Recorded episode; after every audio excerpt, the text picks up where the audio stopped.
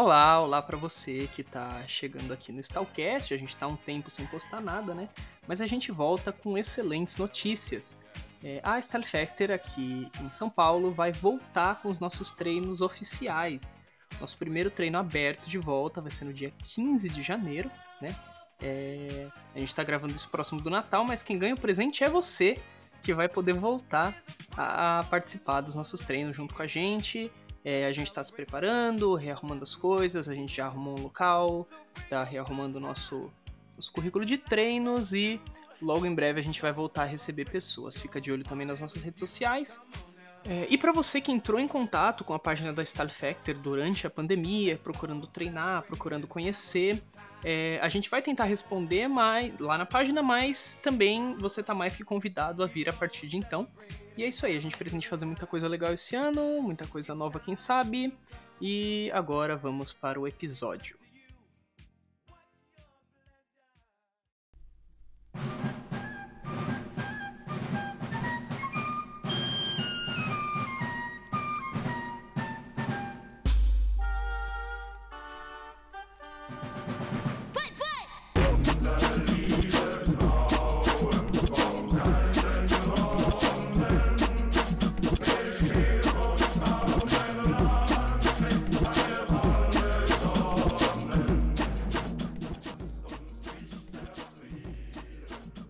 Boa noite, boa tarde, bom dia, bom momento para você que está acompanhando o Stahlcast. É, a gente não quis passar batida esse indiano, então a gente trouxe uma pauta diferenciada aí pra gente falar nesse, nesse momento de festas, né? Festa é momento do quê? Festa é momento de alegria, de comemoração, festa é momento de felicidade. Então a gente vai falar o que é de morte, que é para contrabalancear um pouco esse clima de felicidade.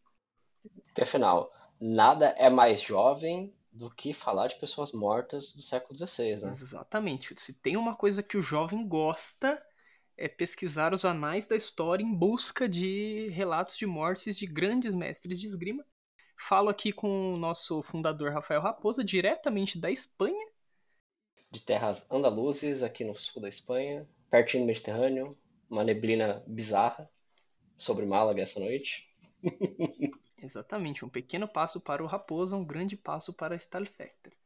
Bom, a gente fala aqui de esgrima, a gente fala aqui sobre arte, sobre Kunst des Fechten, sobre é, outros tipos de esgrima, mas principalmente sobre a esgrima alemã, né? Que é o que a gente conhece um pouco melhor. É, e a gente fala muito sobre técnicas, a gente fala muito sobre contexto histórico, a gente fala muito sobre tudo o que foi produzido na vida, durante a vida desses mestres, desses estudiosos e ensinantes... Professores, eu acho, né?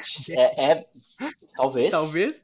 É, melhor. Durante a, a vida desses professores e mestres de esgrima, mas a gente não fala muito sobre como eles morreram. Até porque quando eles morrem, eles param de ensinar esgrima. É o, é o processo normal que acontece. E aí a gente não tem muito mais o que ver com eles, né? Mas a gente vai falar justa, justamente sobre isso. Sobre a morte de três grandes mestres da esgrima alemã.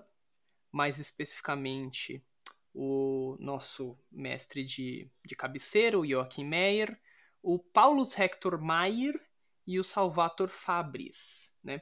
Os três que viveram aproximadamente na mesma época do século dezesseis, e o Fabris foi um pouquinho no dezessete, né? O, os três nascem aí antes da metade do século dezesseis e morrem aí perto do final, do dezesseis ou no começo do dezessete. Então todos eles compartilharam em algum momento sua vida adulta. É, não significa que necessariamente compartilhavam de, sei lá, cartas e se conheciam, eu não sei, né? Até porque o Sacro Império é um lugar bem grande, gente. E provavelmente eles não se conheciam. É, a gente, a gente veria, se não, na, até nas próprias... a influência, né, de um e outro, talvez, no... É, a, a, assim, falando de influência, o, esse último livro aí que descobriu do, do, do Meyer, do Meyer, tem influência do Meyer. Tem coisas que são, assim, é, quase que é, cópias, ou pelo menos altamente inspiradas no livro, nos livros do Meyer.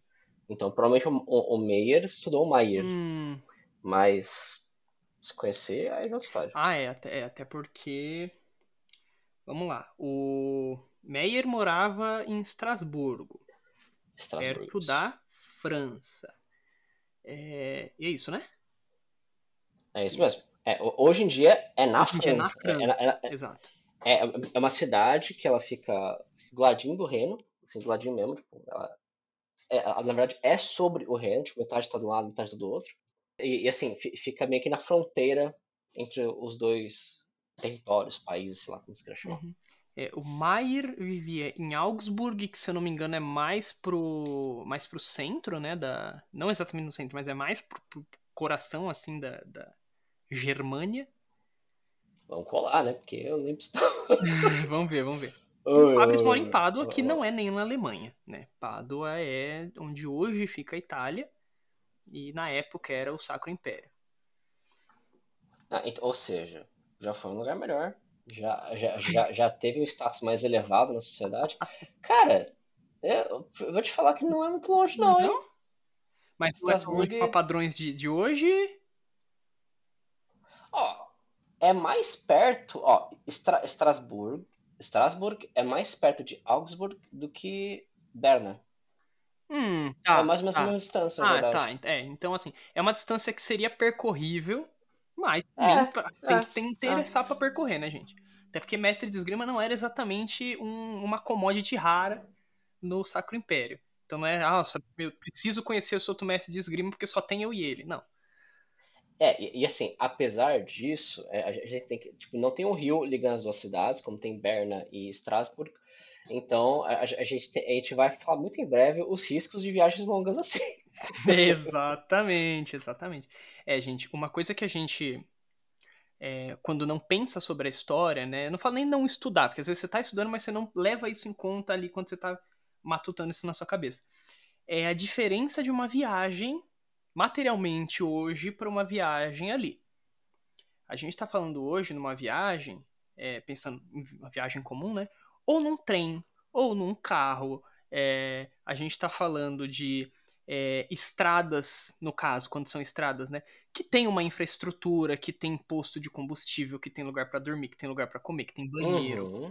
É, a gente está falando de uma viagem de, na velocidade de um veículo em que, sei lá, para percorrer seiscentos quilômetros, você leva mais ou menos umas cinco, seis horas. Vamos voltar para uma época em que vamos pensar que a pessoa vai ali, raramente se viajava sozinha, né? Vamos pensar numa pessoa que vai ali num grupinho, de uns cinco, ela tá levando as pessoas, ela tá levando muitas malas, ela tá levando provavelmente toda a comida de que ela vai precisar, pelo menos até chegar num lugar que ela sabe que tem é, reabastecimento, ela tá levando, provavelmente ela não vai ter como levar um animal para cada pessoa, a menos que ela tiver muito dinheiro. Então é aquilo, o animal tá carregando as cargas, as pessoas muitas vezes vão andando ou de animal, mas é assim, gente. Ao contrário do que parece assistindo filminho, cavalo não aguenta ficar correndo o tempo todo, não. Cavalo faz trote praticamente a velocidade de uma caminhada. Então, assim, demora. Né? Demora, é perigoso, uhum. Não tem infraestrutura.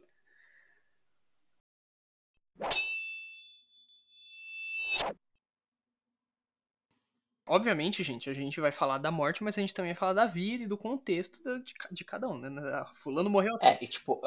O, o, o que levou à morte da pessoa, né? Não é só, tipo, um obituário. Tipo, ah, fulano de tal morreu com tantos anos, deixou a, a viúva da viúva. Uhum. Não, o mais interessante é o motivo da morte. É. Então, vamos começar pelo nosso querido Joachim Meyer, o Joaquim, querido, que era um mestre já, é, assim como o Fabris, né? Era um mestre... O, o Meyer é um, de um pouquinho antes, mas acredito também... O mestre já de outra época, né? Quando a gente pensa no mestre uhum. de esgrima, é, uma pessoa muito benquista vem à nossa mente, mas é, a gente precisa entender que a palavra mestre, como ela era usada na época, não é o mesmo sentido de mestre hoje, né? A gente pensa em mestre, a gente pensa no mestre Splinter, no mestre Yoda, no cara que fez mestrado. É... Não, a gente pensa num sentido mais oriental, assim, de, de mestre como uhum. respeitadíssima e que domina um negócio de uma forma, assim... absurda, mas assim, o mestre é, era uma designação semiformal, né, de alguém que possui uma legitimidade social para fazer e ensinar sobre algo. É, assim, no Sacro Império tinha até uma vírgula a mais, isso. Que o mestre era um título imperial, uhum. Então assim, você, você era, era reconhecido por um representante do, do imperador, no caso de Estrasburgo seria o conselho da cidade, que foi o caso do, do Meia, É, em, em que eles falam, ó, esse cara é bom, Então ele pode ensinar uhum. esses trecos treco de espada aqui. Uma coisa que eu não me lembro, o Meyer, ele era também é, Fechtmeister? Ele também tinha essa designação de esgrima? Porque eu sei que ele era mestre cuteleiro, né? Ele era mestre cuteleiro, mas ser mestre cuteleiro era tipo... Ser, ser tipo...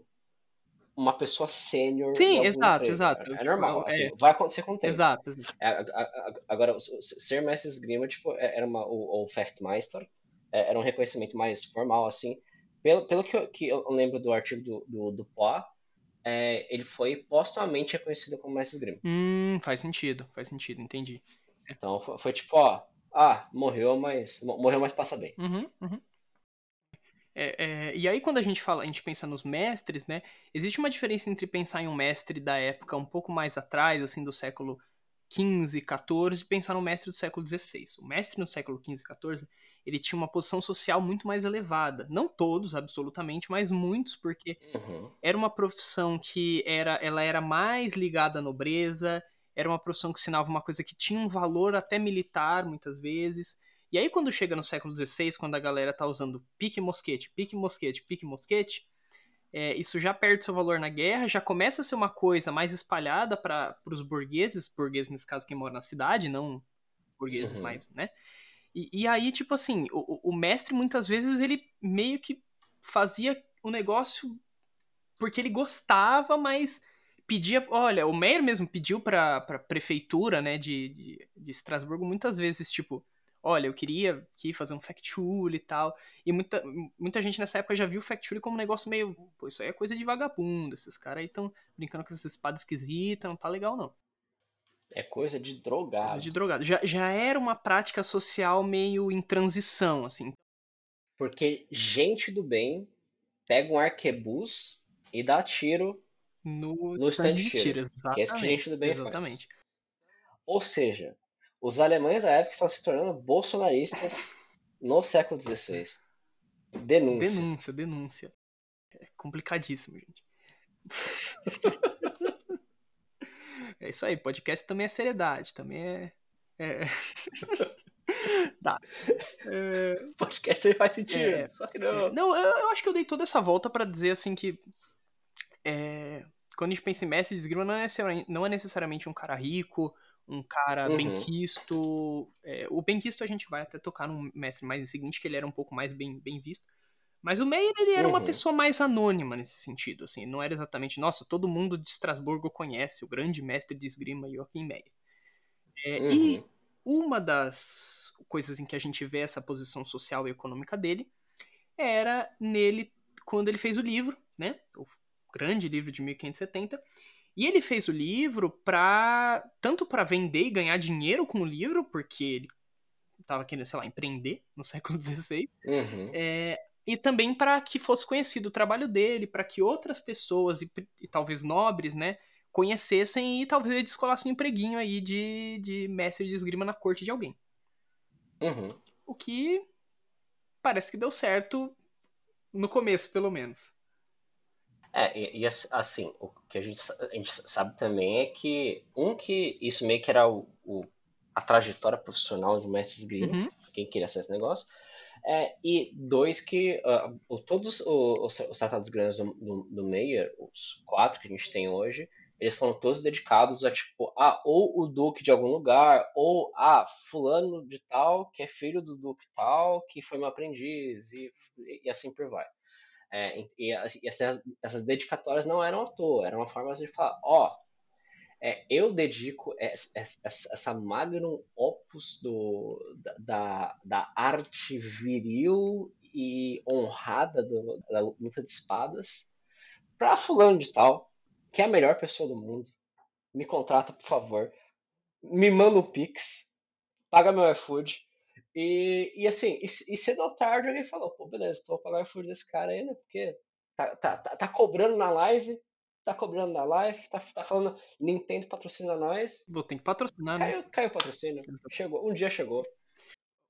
Os humilhados pararam de ser humilhados. Uma coisa legal do Meyer, que não é exatamente, nossa, ele é o cara que inventou isso, mas uma coisa que já tava começando na época dele, é que ele não escreve um manuscrito num pergaminho caríssimo pra ser um volume que ele vai dar pro nobre. ele escreve um livro que vai ser impresso numa tiragem, não lembro de quantos volumes, eu acho que na Wiktenauer tem essa informação. Claro que não é uma tiragem moderna de cinquenta mil volumes, mas era assim, uma quantidade decente de livros que ele estava procurando vender mesmo. Vender para mestres de esgrima, estudantes de esgrima, para quem quisesse comprar, na verdade, né?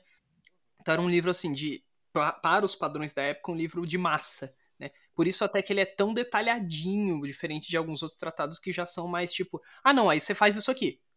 E você fica tipo, tá, mas isso aqui é o quê? Não, isso aqui que todo mundo sabe. Aí o Meyer, não. Todo, não, mundo, todo sabe. mundo sabe. O Meyer, não, gente, faz assim, assim, assim. É um negócio mais... É, não sei se é introdutório ou se ele... Por, por ser mais para estudantes mesmo.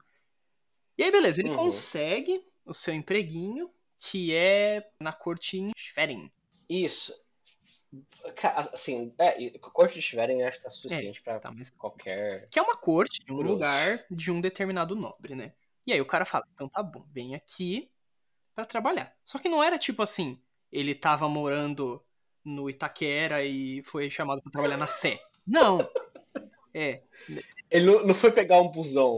Não, é tipo, ah, eu tô aqui em, em São Paulo e aí você vai até São José do Rio Preto de cavalo ou a pé e aí você vem aqui trabalhar. Obviamente que ele ia morar lá e tal, e ia ter uma residência semi-permanente lá.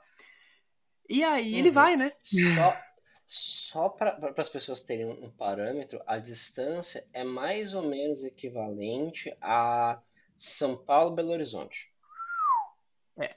E assim, para hoje, com carro, é uma distância, assim, é umas oito horas de viagem aí.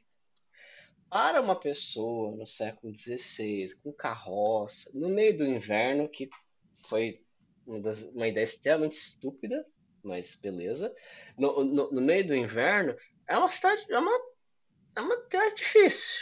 Assim, Schwerin, para vocês terem uma, uma noção, então, a gente está lembrando lá que, tipo, Estrasburgo é perto da, da Suíça, uhum. e é na fronteira com, é, entre a Alemanha e...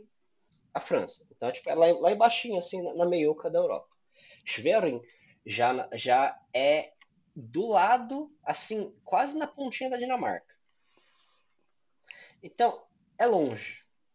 É, é, é assim, é, tipo, é, é, é na meiuca, da, da, da, tipo, lá de cima na Dinamarca, entre a Polônia e, e a Holanda, é no meio do caminho. Então, assim... É longe, é realmente longe. E você tem que pensar que não, não é só a questão de distância linear. Tem um monte de cadeia de montanha é, nesse negócio. A estrada não e... era planada, não, assim, tipo... Exato. Túnel, não. E na época teria a Floresta Negra no meio desse caminho também. Uhum. Fora o risco de assalto é. e, e, e movimentação militar, que nunca foi uma, uma região pacificada, tipo, especialmente por causa da fronteira com, com Países Baixos e a Bélgica. Então, assim, é, foi, é, foi o... não foi uma boa ideia. É. Assim, é o tipo de coisa, assim, qualquer pessoa com um pouquinho mais de desespero, talvez, falaria, talvez espera a primavera. Uhum. É, não tem como parar num grupo rodoviário alimentício Augusto Liberato, o Graal. Não tem como. Então... É sério que é não, isso? Não, é não. Ah. Não. É, é só a piada do Graal ser do Gugu, mas não é não. É, ah, tá, é. ah, tá. Mas, e, e aí, como o Raposa falou, o cara vai decidir no inverno ir viajar centenas de quilômetros rumo ao norte. Que é uma ideia fantástica, né? É, uhum. Com suas coisinhas e vai. Né? E aí ele vai. Ele até chega. É, ele chegou na corte em dez de fevereiro de setenta e um.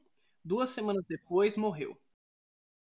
Ah, então ele chegou. E, e, e é, a, a corte do, do Duque Johann Eilbrecht de, Meck, de Mecklenburg von Mecklenburg uhum. é... ó, ó, que, ó que batuta, então chegou a Schwerin, ó, ó que maneiro, ainda teve é... esperança, tadinho, né? Chega na corte e morre de um mal respiratório aí que não foi exatamente explicado, né, mas é a suspeita, a hipótese é pneumonia. E aí tipo, uhum. é, andou na neve, né? Talvez não já estivesse bem, enfim. Morreu, tadinho do Meyer, com a esperança de conseguir um empreguinho melhor, acabou morto. E aí tem uma coisa que não tá na pauta, porque esqueci, né? Que é a continuação dessa bela história, porque ele morreu. Mas para publicar os seus livros, é... ele contraiu uma dívida significativa. Aqui na Wiktenauer eles listam aproximadamente mil e trezentas coroas. Coroa... Que... É... É, assim, mil e trezentos dinheiros. Dinheiro. Quanto dinheiros é, é se isso? Se isso for prata ou ouro, é muito dinheiro. Provavelmente prata, acho que ouro, muito, mil e trezentas peças de ouro, acho que é muita, muita coisa mesmo. Não, não eu acho que, que na época nem, nem, se usava, nem se usava ouro assim como não, moeda. Né, não, é, é, é. é. Enfim, mil e trezentos dinheiros, que vamos lembrar que moeda na época uhum. é um negócio muito mais valoroso. É, e ele tinha dito que ia pagar no Natal de setenta e um. Ele morre em vinte, vinte e quatro de fevereiro, então assim... Tinha um ano para pagar, ele ainda tinha sua esposa, a Polônia, que é inclusive quem uhum. garantiu a cidadania dele em Estrasburgo, é, que precisava fazer alguma coisa com esse negócio. O cara morreu, a dívida foi para ela. O irmão da Polônia, ele se torna o guardião legal da, dela, né, o irmão, não sei se mais velho, mais novo, enfim. Na época a mulher precisava de um homem é, para ser guardião legal, ela, enquanto viúva, estava numa situação de fragilidade social. E aí a Polônia tentou vender os livros. Né? Em setenta e dois, a Polônia se re- recasou novamente com outro cuteleiro é... e que colocou no nome desse cara o status e as dívidas do Meyer. Então o cara se casou, ganhou junto a dívida do, do, do Meyer. Afinal, tipo, to, to, to, todo casamento moderno é construído, construído por pessoas mentalmente instáveis e dívidas. É assim que funciona. E assim, ou a Polônia e a família tinham o Meyer em muita consideração, ou o livro vendeu bem, porque eles reimprimiram em mil e seiscentos uma outra tiragem, por é, requisição da, da família. Uh, e depois em mil seiscentos e dez e em mil seiscentos e sessenta, então assim, é, morreu, mas está vivo em nossos corações. E essa foi a, a, a grande vida e morte... Tadinho Joachim Meyer.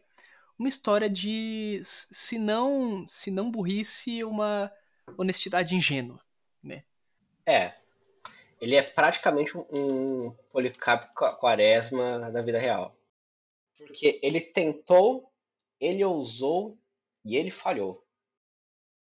Tipo assim, falhou, vírgula. Assim, postumamente, o, o, o Meyer foi um dos autores desgrama mais influentes tipo, da história, o que é muito doido. Porque você vai ter citação dele em livro italiano, é, livros franceses, livros ingleses, livros espanhóis, livros portugueses. Então, assim, é meio doido, mas os livros dele chegaram no mundo inteiro. Uhum. E agora, sabe, eu não entendo como essas coisas acontecem, mas nos últimos dois, três anos, acharam um monte de livro do Meyer colorido. Um monte. E, e assim, é, tem muitos livros... dele, ele, ele, ele, e assim, eu, no, no próprio relato do, do Wiktenauer, tipo, e, que esse, esse relato do Wiktenauer, ele é copiado de um artigo do, do, do Pó, que te, teve, acho que, três tiragens do livro dele. Uhum. E, e assim, é, e é, um, é um período que, é, assim, o, o, o Meyer, ele, Meyer em, em alemão, é fazedor de papel. Então, assim, ele era de uma família de fazedores de papel e, e ele tinha toda essa relação com o comércio de papel fa- familiar. É, então, assim, ele, ele é uma pessoa que ele, até, se não me engano, a, a, a Polônia, a família dela também era com relação à produção de papel, uma coisa assim. E por ele, ele estar envolvido nisso, você vê que o livro dele, ele é publicado com um, um, um esmero, assim, que nós, até hoje em dia, reconhecemos como, tipo, ah, isso aqui tem, tem toda uma, uma, uma editoração de publicação. Tem um jeito de livro moderno, né? Exato. Que meio que é, afinal das contas, o pré-moderno. Informa. E, sim. E, e, assim, e você olha e... É, é, assim, não, não, não era comum livros não religiosos serem, serem republicados dessa, da forma que esse foi. E, e assim, é, é, é, muito, é, é muito curioso isso ter acontecido. E até uma coisa que seria talvez interessante de procurar, é, que, que era um problema na época, eram republicações bootleg. Então, assim, é, a, a, alguém, tipo, por exemplo, esse livro aqui chega na França. Pô, legal, mas não tem... alguém para vender esse livro aqui na França. Então eu vou fazer minha versão. Eu sei lá, fazer foda-se. E... L'art du combat por jo- Joachim Meyer. É, e, e, e tipo, se é, o, o, essa coisa do, do, dos, dos meieristas continuar, continuar expandindo da forma como que tem expandido nos últimos anos, eu acho que a gente vai começar a achar versões bootleg do livro do, do Meyer. Aí o bagulho vai ser louco, porque a gente vai começar a cruzar coisas assim de, de escolas de pensamento diferentes sobre a mesma coisa. Vai ser bem louco. Vai achar o livro do, do autor Joachim Meyer, né? Não, tipo, eu imagino muito, tipo assim, que tipo, a pessoa tira o autor original, põe o nome dela e só publica igual. E... Tem, fora que tem um negócio assim, isso começa a mudar na Idade Moderna justamente, mas assim, era bem comum na Idade Média que copiar também significa agora é meu, né? Você tem até uhum. exemplos em tratados de esgrima, que a pessoa copia o texto de um tratado e aí vira dela. E, tipo, é, tipo, agora ela coloca o nome dela e agora esse é o meu tratado de esgrima. Até porque a noção de autoria cara... também não era tão, nossa, o cara é o autor. É. É. Né? É, é, é, é, é que, assim, é, é que eu, eu não tenho o livro aqui fácil, porque, né, coisa da mudança, uhum. algumas coisas estão no Brasil ainda. Mas, é, tem um livro que eu já recomendei em, em alguma live aqui, que, que é sobre a história da... da, da a, história e a evolução da, da publicação e editoração de livros na Europa. É, é, é A Europa de Gutenberg, lembrei. Não lembro o autor, quem quiser busca, mas é, é fantástico o livro, é baratinho. É, eu acho que eu comprei por uns vinte reais, tipo, zero, zero, novinho. É, e, assim, o, o, o negócio muito doido é que, é, assim, em algum ponto da história, você come, começar a falar, ó, oh, esse livro aqui que eu tô publicando, é de fulano de tal. Começou a se tornar um negócio de prestígio. E uhum. foi assim que os autores começaram a ser citados. Porque antes não era. E era uma puta treta, porque, assim, tipo, imagina, tipo, que você, você, você é um puta autor de medicina em Veneza. Aí alguém em Florença vai lá e copia teu livro público. E é dele. Você vai fazer Aí o quê? Fica... Como... Eu Primeiro, fiquei... como você vai saber? Segundo... É. Como a pessoa vai fazer o tracing até o autor? Não tem documento pra isso. Não, não, não então, aí que tá. Tinha, porque, é, assim, porque é, antes de, de, de, de ter os, os autores, que, é, quem tinha a autoria do livro eram esses ateliês, uhum, né? É, que faziam sim. os livros. E, então, tipo, a pessoa ia bater na porta da outra com o advogado, cara. Mas não, isso que eu quero dizer, treta, tem que assim. pegar o livro original, bater com o outro e falar, não, isso aqui é uma cópia. Onde foi feito? Eu vou lá... É, não, é, é, tipo, é, imagina que os nichos de publicação eram, eram tão pequenos, uhum. assim, imagina, assim, você é um botânico. Não vai ter não. um monte de gente comprando livros de botânica, é. e não vai ter um monte de gente, vai ter menos ainda de pessoas escrevendo sim, livros de botânica. Sim. Então, tipo, se alguém é, pega e publica um livro de botânica em Florença, você pro, provavelmente vai querer ter aquele livro. Hum, se você, entendi, mas você já escreveu um livro, sabe? Aí você pega o livro, você começa a ler, hum. e você... Peraí. Aí você pega as suas notas, põe uma do lado da outra e fala, filha da puta! E aí você vai... Vai pra lá, pra, pra, pra... na casa dos outros. Pra resolver. Isso aí. É, meu, e é muito doido isso. Assim, é, é os trecos. E, de novo, é... Um... O Meyer caiu pra cima. Ele, ele, ele foi o, o... Não, não o Pablo Picasso, mas é tipo... Algum desse, desse, ah, o Van Gogh, não é? Aí, era tipo... O Van, Go, é, o, o, o Van Gogh, que tipo... Era um fudido a vida inteira. Morreu. Sucesso. Exato. Esse é o Meyer. Uhum. Exato. Um, um exemplo aí de que... Trabalho duro e, e morrer de pneumonia... Alcança seus sonhos. Bom, é... e... o segredo do sucesso é a morte. E aí nessa chave de, ah, o Meyer era honesto, vamos falar de uma pessoa que era o, o completo oposto, né? Vamos falar do, como que eu vou dizer? O Eduardo Cunha, da, do K D F, do Kunst des Fechten, o, o, o, o, o príncipe do crime da esgrima alemã, o Paulus Hector Mair. É, lembrando que é Mair com A, M A I R, não confundir é. com Meyer, é, outro lugar, outra pessoa. é, a, a, até, sendo um pouco pedante, o Meyer, uhum, é o mestre que estudou na Stahl, e o Mair é o, o cara que a gente vai falar agora, uhum, outro mestre dos Grêmio. Bom, é, nasceu... O Meyer, não falei, mas só para dar datas, é, Meyer nasceu em... Meyer nasceu em mil quinhentos e trinta e sete e morreu em mil quinhentos e setenta e um, novinho. É... O Mair nasceu em mil quinhentos e dezessete e morreu em mil quinhentos e setenta e nove, já bem mais, bem mais velho, né? Mais usado. Mais né? usado, exatamente. O Mair, ele, ele vinha de uma família abastada, não era um príncipe necessariamente, não era um nobre, mas era de uma família que tinha ali condição, e ele era funcionário público. É, não sei se chegou a ver, Raposo, o que ele fazia. Eu não, eu não cheguei a achar isso. Cara, ai, é...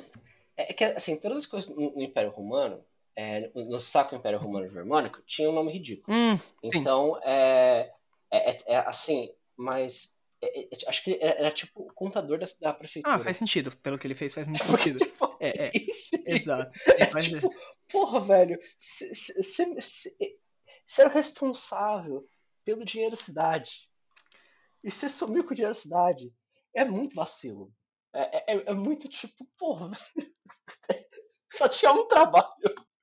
Aí você pensa, gente, Otávio Raposo, o que que ele fez? Vamos lá. O Mair, ele era então contador, sei lá, do Groß Tesla da, de Augsburg. É, e ele já tinha, já era de uma família de meios, mas ele vivia, queria viver uma vida muito... de ostentação, e uma das ostentações que ele tinha era a paixão dele por tratados de esgrima. A gente não sabe, né, não tem como saber assim exatamente se ele era exatamente apaixonado pela prática de esgrima, mas era muito apaixonado pelos tratados de esgrima. É, e aí ele, além de é, querer viver uma vida muito boa, ele queria fazer uma grandíssima e luxuosíssima obra de esgrima. Ele queria fazer o tratado assim para desbancar os outros tratados. E nem no, necessariamente no sentido de técnica, mas no sentido de, de produto mesmo. Ele queria, uhum, fazer um manuscrito que fosse o mais luxuoso, o mais bem ilustrado, o mais amplo, que inclusive tem um nome pouco pedante, né? O Opus Amplissimum de Arte Atlética. É o clássico, né? Por que não? Eu, se, eu, se eu posso, eu faço. Eu posso, eu faço. E assim, gente, é uma obra daquelas que, que a gente usa para referenciar é, manuscritos, entre aspas, medievais de luxo. Eu vou dar uma procurada aqui rapidinho nos detalhes dela, porque eu lembro que tinha os detalhes do material e tudo mais. É, assim, é, é, basta dizer que se você já viu alguma imagem de tratado de esgrima muito bonita, ela é do livro do Meyer. E, e, e assim, é sem exceção. Tipo, se é muito, muito bonito, é um negócio assim que você fala, nossa, é, isso tem uma concepção estética muito moderna, muito bonita, colorida, e, e assim, geometria, não tem um erro. E, e assim, você pega, por exemplo, o livro do Meyer, que a gente tá muito mais acostumado, você tem um monte de cena, uma empilhada em cima da outra, porque é, é caro fazer, uhum, fazer esse negócio. É muito, muito caro. Porque você tem que ter uma pessoa que faz desenho, aí você tem uma pessoa que esculpe esse desenho na, na madeira para fazer um carimbo, e esse carimbo é que vai imprimir as coisas. Então, assim, não dá. É caro. Tem que ser econômico. No caso do Meyer, não era livro impresso, né? Eram manuscritos e foram, tipo, três volumes. Era um negócio de extremo luxo. Então, da capa aqui dá pra gente perceber que tem fio de ouro, que tem é, coisa, tipo, aqueles fechos em latão. É, todas as ilustrações são coloridas, é pergaminho, então assim, caro. É, é um livro assim que eu não consigo achar, eu não consigo, né? Não tenho conhecimento para dizer, ah, é o equivalente a comprar tal coisa hoje. Mas eu acho que dá para dizer tranquilamente que seria um gasto assim muito dispendioso, mesmo para um único volume. É, assim, é, é, um, é um treco que tipo, assim, até tipo, quem foi o Meyer?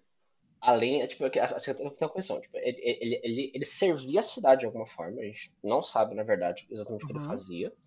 Mas, assim, os fatos são, ele era de uma família muito rica, uma família que era muito rica, porque te, te, teve, uhum, o fator Paulus, é, e o, o, o que foi o fator Paulus? Paulus, ele não só gostava de, de colecionar tratado de esgrima. É uma pessoa que gostava de viver de forma... Ele era, era o Gatsby de, de Augsburg.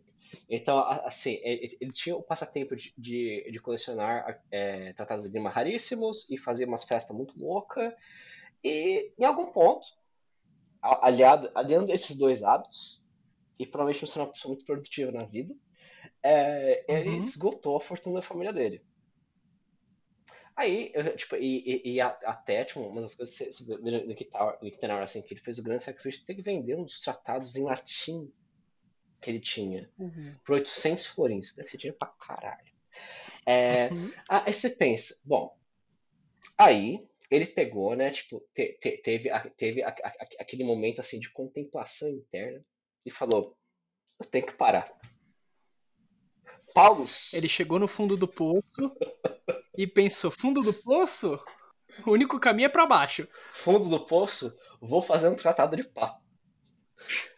E tratado de pá ele fez. Paulus Hector Mair, então, começou a roubar dinheiro da cidade.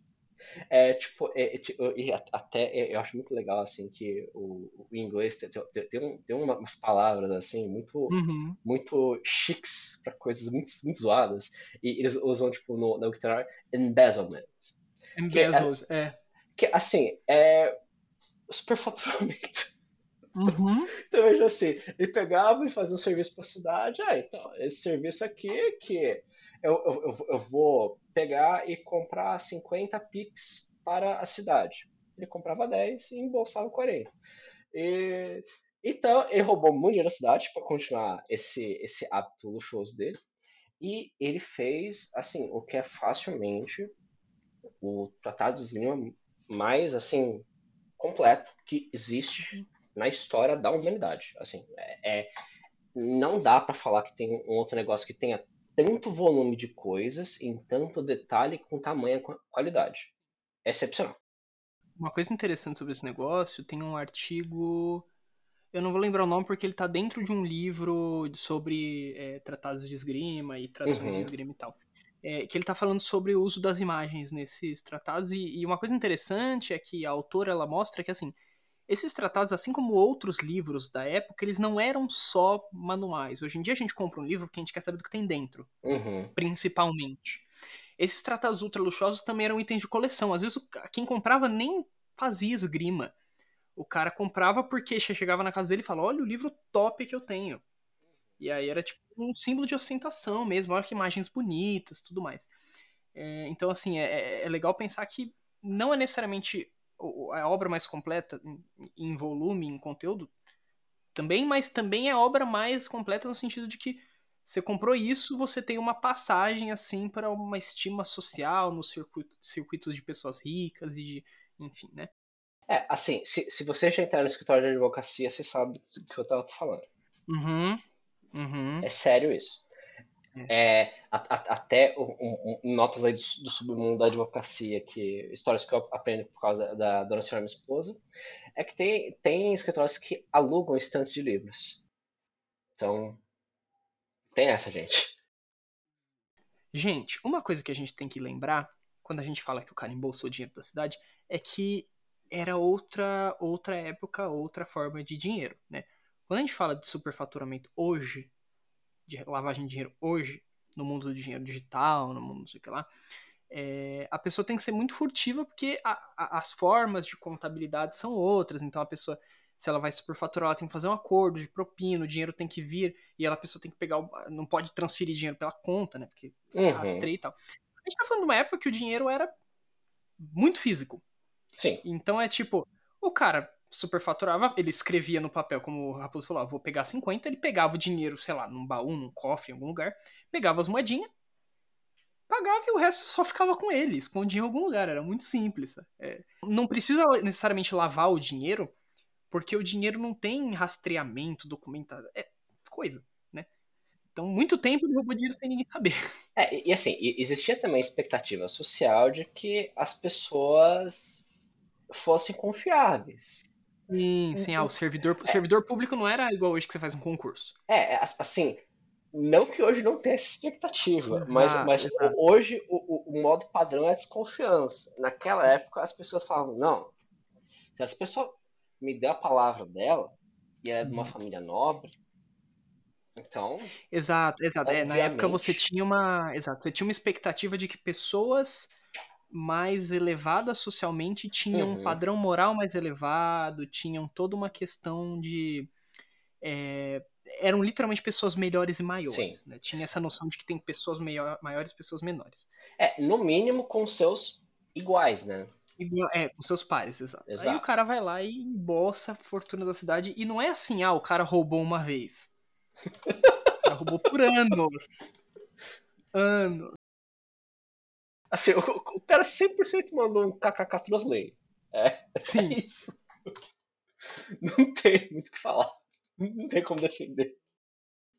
Mas assim, tem o dia da caça e o dia do caçador, né? Então, cedo ou tarde, Paulito teve que pagar p- pelos seus crimes, né?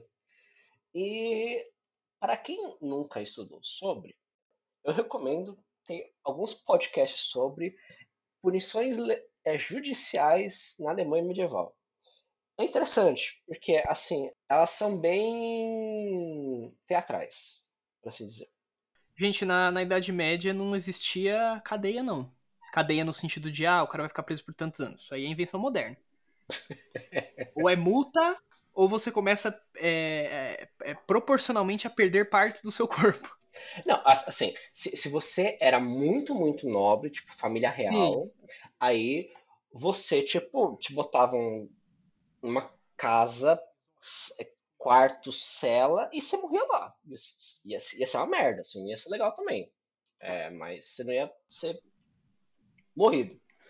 É, mas, é, Otávio, explique a, a, a morrição aí do nosso, nosso querido colecionador.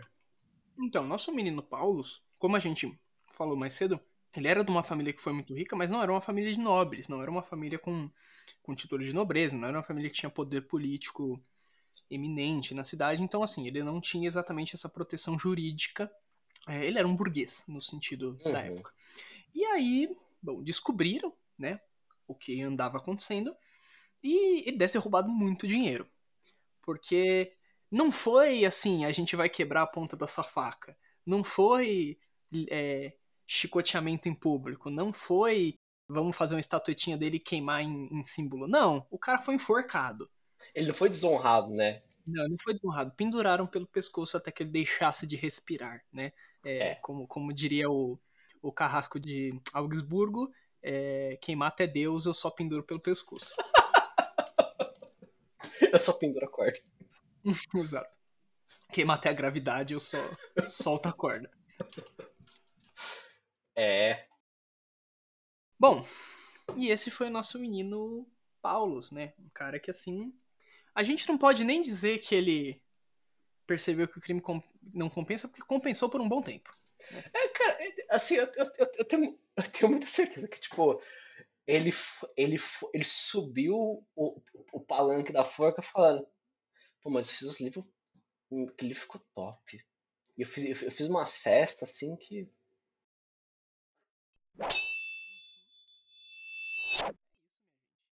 E aí a gente vai para o nosso terceiro e último caso, numa nota mais leve, numa nota mais tranquila, a gente tem o Salvator Fabris, né? E aí o menino Salvador, ele não, não teve assim muitos problemas, viveu sua vida, escreveu seus tratados, e eventualmente aos setenta e quatro anos de idade, já uma, uma boa idade, especialmente para a época, uhum. Se bem que na situação do Brasil a gente tá regredindo em expectativa de vida. É. É capaz de... Né? Não tá tão legal assim, não. Exatamente. É... E morreu de febre.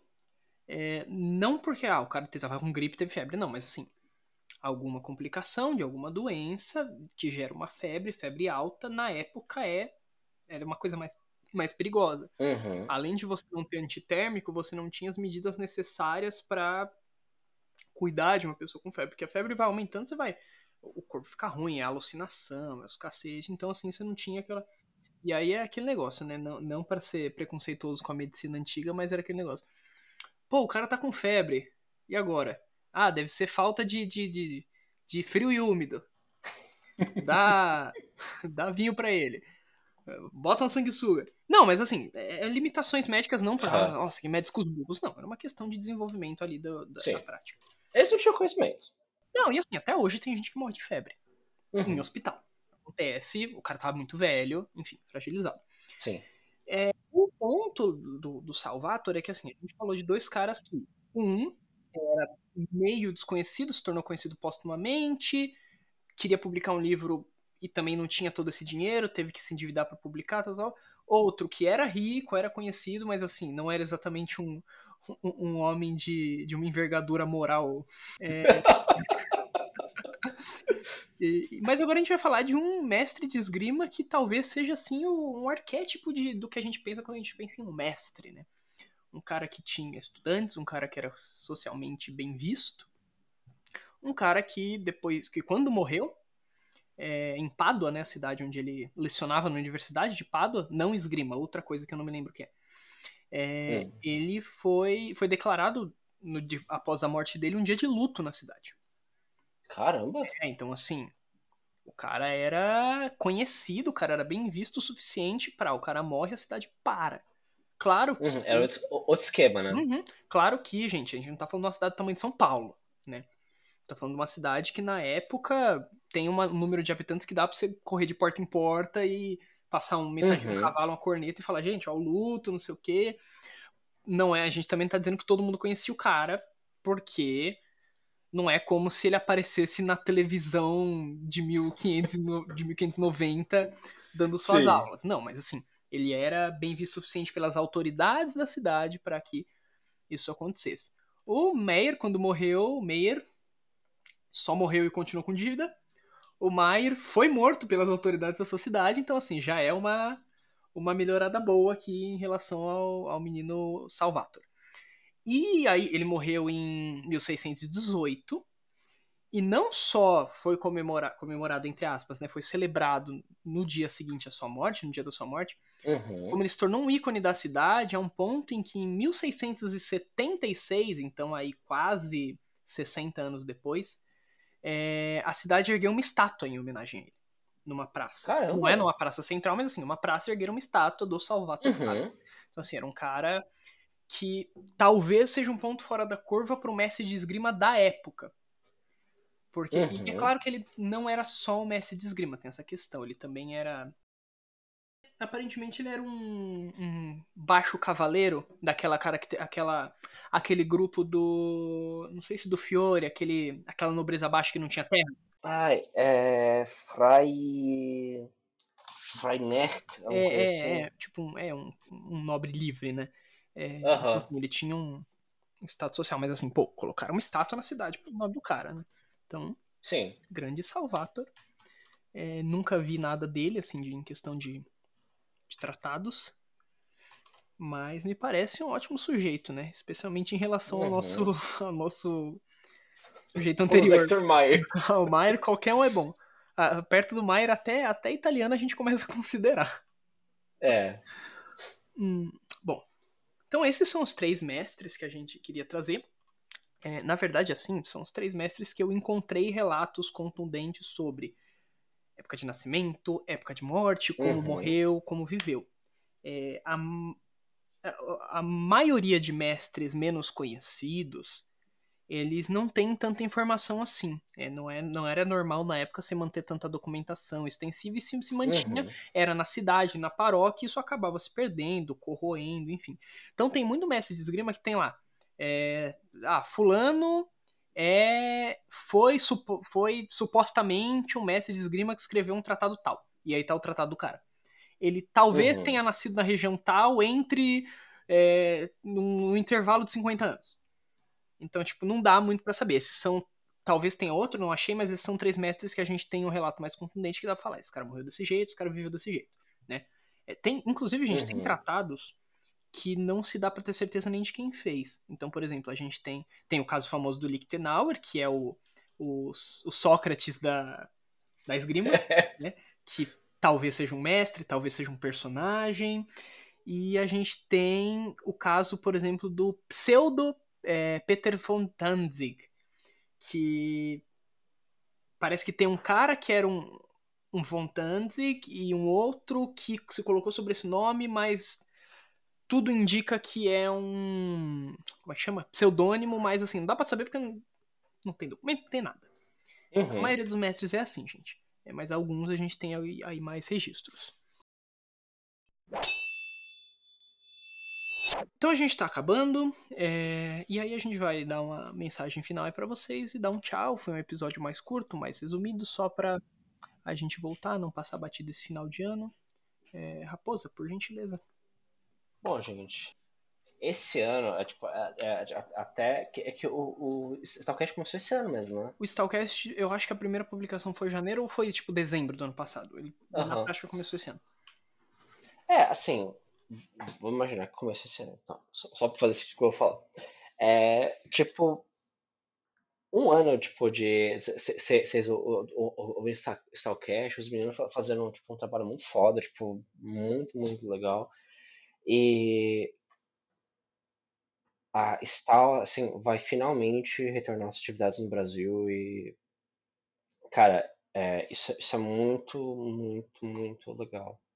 É, todos vocês que tiverem interesse, meu, vão conhecer, vão treinar junto, o pessoal é muito receptivo. Eu, assim, são pessoas fantásticas, vão receber vocês de braços abertos. E assim, é o melhor ambiente para aprender esgrima no Brasil, fácil. É, assim, eu, eu digo isso sem, sem muitas dúvidas. É, e, meu, assim, é, eu espero muito que esse dois mil e vinte e dois seja muito melhor para todas as pessoas. Assim, que seja um ano com muita esperança, muita espadada um na cara do outro. Muito crescimento e, finalmente, algumas coisas boas para nosso povo brasileiro, né? Isso aí, cara. Bom, primeiro, antes de entrar no negócio de final de ano, queria comentar sobre esse episódio para você que tá ouvindo. Lembrar que, assim, é, não é à toa que Rema tem H, né? O H de História. É, a história ela não é útil só em função de aprender a melhor lutar. Ela é útil em função de aprender a própria história. Ah, por quê? Ah, porque... Primeiro, porque ela pode ser legal, tem gente que pode se interessar. É, uhum. Existe o conhecimento por conhecimento, isso é tão legítimo quanto qualquer coisa, gente, assim como arte por arte. É, é uma ocupação, uma forma de, de viver e de aproveitar a vida. Mas também é uma forma de entender melhor o sentido do que a gente faz e o que a gente Sim. quer que isso seja. Mas aí, indo então pro, pro, pra mensagem de final de ano, queria agradecer todo mundo que, que está construindo esse Stahlcast, Raposa, os meninos que não puderam estar aqui. É, você que tem ouvido, como a Raposa disse, a gente vai voltar. É evidente que assim, a gente programou para voltar quinze de janeiro oficialmente, até para ir acompanhando o desenvolvimento da pandemia do final do ano, dessa, desse novo espalhamento de gripe. Se a coisa piorar muito, a gente suspende de novo e nem começa, né? Mas assim, uhum. esperamos que não dê nada, esperamos que a gente volte tranquilamente. Obviamente que a gente vai estar treinando todos de máscara. Só vacinados, completamente vacinados, ciclo completo. O parque é local aberto, é tranquilo, é, não é no parque sol, tá, gente? Tem uma cobertura onde a gente vai treinar, então é um lugar bem bacana, uhum. tem bebedouro, tem banheiro, lugar bem legal. É, como eu já disse, espero que seja um ótimo dois mil e vinte e dois, espero que a Stahl... Eu acho que o nosso objetivo agora não é nem, ah, meu Deus, fazer coisas incríveis, é voltar ao que a gente estava. A gente acabou perdendo o nosso local, que era um local público que, enfim, fechou. Uhum. A gente perdeu o Raposa, que é uma perda significativa. Perdeu assim, né? Ele tá longe. É, eu não morri, como vocês podem ver. Eu estou vivo ainda. Morro, mas, morri, mas passo bem. Uhum. E, assim, a gente... Então vai voltando, a gente quer se reestruturar, voltar devagarzinho e quem sabe fazer, as co- fazer coisas legais, é, aumentar um pouco nossa presença na internet talvez, não necessariamente através do podcast, é, mas talvez ele seja mensal, até porque a gente vai voltar a treinar, então a gente vai ter uma ocupação de esgrima além do podcast, né? Quem sabe a gente pensou em, em outras coisas, em até TikTok, videozinhos curtos da Stahl. TikTok, muito é, bom. É, é, tem a promessa do calendário Stahl dois mil e vinte e dois aí. dois mil e vinte e três, eu acho, né? E... Na verdade, a gente tem que fazer é, isso. Do, do final desse ano que vem. Sensual. exatamente, exatamente. É, bom, enfim, tô, tô, tô me enrolando aqui, mas tem sido uma experiência fantástica. É trabalhoso, mas é muito legal.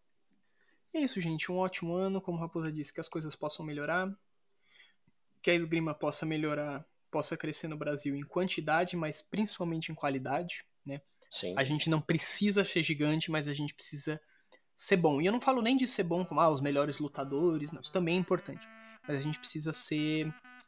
É receptivo, a gente precisa criar um bom ambiente, porque no fundo, no fundo, a gente não faz isso porque a gente precisa. É, então, uhum. se, se não for pra ser legal, não tem motivo de ser, né? Então é isso, gente. Exatamente. Tudo de bom pra vocês e até o próximo Stahlcast.